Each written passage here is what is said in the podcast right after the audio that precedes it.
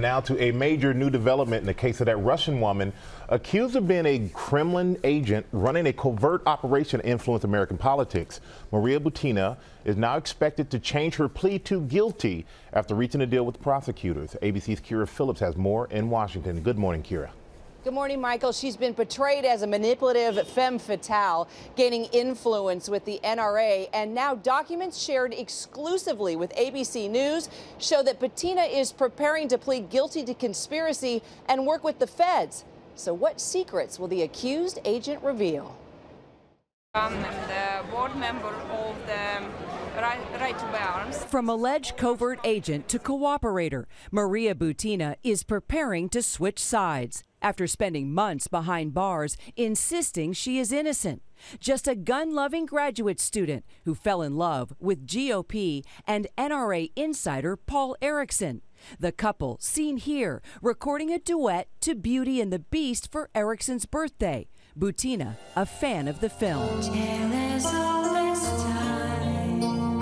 Is Maria Butina a Russian agent? No. She's not. She's a she's a student. She's a Russian national.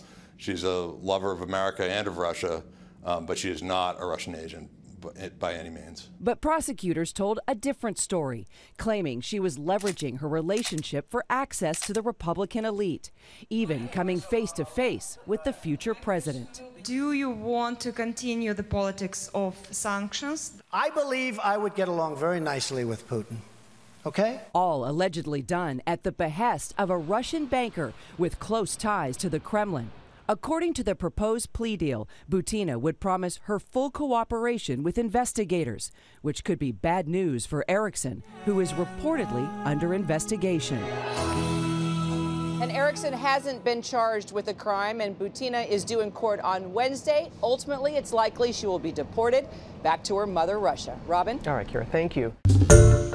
Hi, everyone. George Stephanopoulos here. Thanks for checking out the ABC News YouTube channel. If you'd like to get more videos, show highlights, and watch live event coverage, click on the right over here to subscribe to our channel. And don't forget to download the ABC News app for breaking news alerts. Thanks for watching.